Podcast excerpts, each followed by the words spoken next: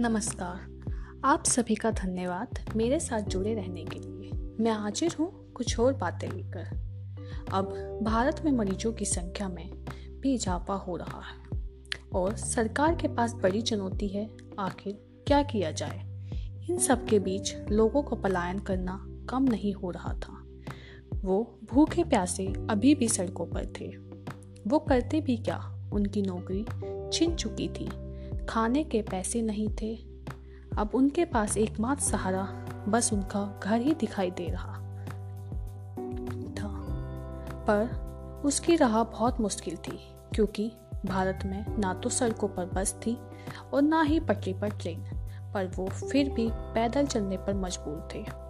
इसी बीच काफ़ी लोग ये वादा कर रहे थे कि वो प्रत्येक इंसान को खाना खिला रहे हैं, पर इसके बावजूद उन्हें अन्न के लिए तरसना पड़ रहा था। इतना नहीं ही नहीं, मैं आज एक चीज पूछना चाहती हूँ। जो लोग वादा कर रहे थे कि वो प्रत्येक भूखे का पेट भर रहे हैं, जो कि सही भी था, वाकई में ही कुछ लोग ऐसा कर रहे थे। रास्ते में जा रहे मजदूरों को वो खाना खिला रहे थे। पर मेरा सवाल यह है, कितनी दूर उनका सफ़र तो बहुत लंबा है, पैदल ऐसे तय करना भी मुश्किल है।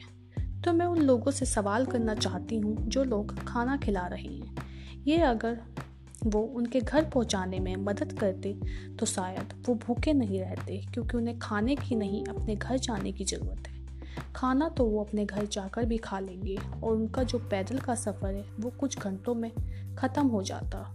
कुछ और बातें हमारे अगले एपिसोड पे। धन्यवाद।